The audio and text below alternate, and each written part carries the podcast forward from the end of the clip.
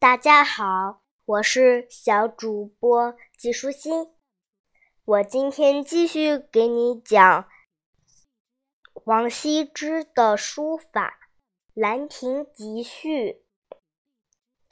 王羲之的《兰亭集序》后来成为他家里珍藏的传家宝，在王羲之死了以后。一直传到第七代孙子智勇手里。智勇后来出家做了和尚，活到一百岁才死。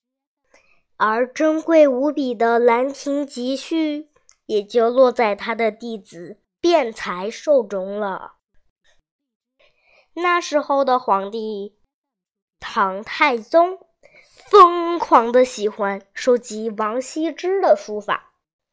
偶尔听说王羲之的《兰亭集序》被藏在庙里，他就赶紧叫人把这位名叫辩才的和尚招来。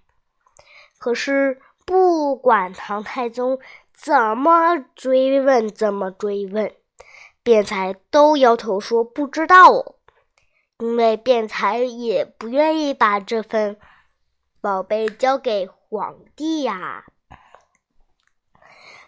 这可把唐太宗急坏了，怎么办呢？如何才能从这个和尚手中得到《兰亭集序》呢？后来，一位聪明的大臣萧绎说：“我有办法，请皇上借我两篇王羲之的书法，让我去试试把《兰亭集序》骗来。”萧逸脱下华丽的官服，变成装扮成一个穷书生，来到辩才的庙里投宿。他每天闭门读书，辩才最喜欢有习学问的人，就主动的和他交起朋友来了呢。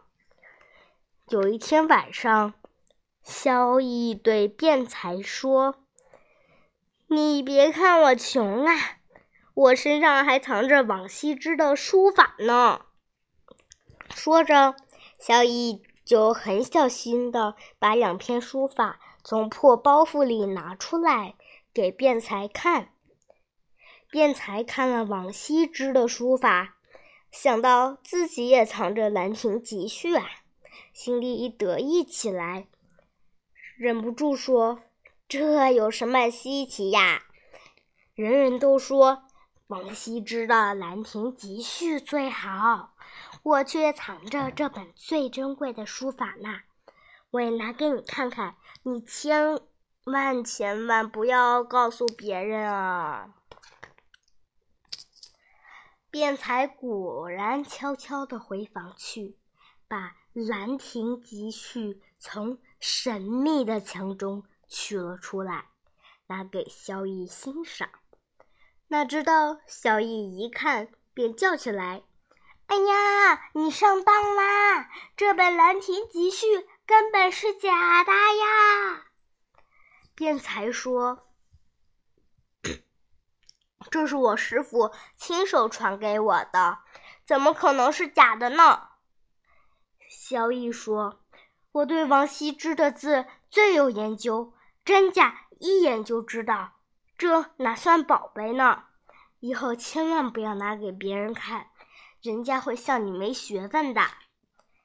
辩才信相信了小李的话，垂头丧气的回到房中，也不把《兰亭集序》藏藏回到墙里，随手扔在桌桌上就睡觉了。这时候。萧逸偷偷走了进来，把《兰亭集序》取走了。第二天，便才发现《兰亭集序》不见了，赶紧来敲萧逸的房门。推门一看，这哪是昨晚的穷书生呢？萧逸又换上了一身华丽的官服。手拿着《兰亭集序》，对辩才说：“我是奉皇上的命令来取《兰亭集序》的，如今《兰亭集序》已经在我的身上了，你要也要不回去了。”辩才一听，才知道上了萧绎的大当，伤心都来不及了。唐太宗得到《兰亭集序》，高兴得不得了，派人呐送了三千匹布和三千担谷子到庙里安慰失去《兰亭集序》的辩才和尚。萧绎也因此而升了官。得到《兰亭集序》以后，唐太宗立刻把这份书法刻在石头上，使人们可以临临摹或拓印。至于《兰亭集序》的真迹，唐太宗实在太喜欢了，一直到他死。也不肯让《兰亭集序》离开身边，就与他一起埋葬了。这真是一件可惜的事情。今天人们在学习写书法的时候，有好几种《兰亭集序》的帖子，都是后代著名书法家从石上刻字临下来的。小朋友。关于王羲之书法的故事说了这么多呢，你会不会也想多练一练毛笔字呢？用功的学吧，说不定你将来也能做一个很好的书法家嘞。今天的内容就是这些啦，小朋友，拜拜。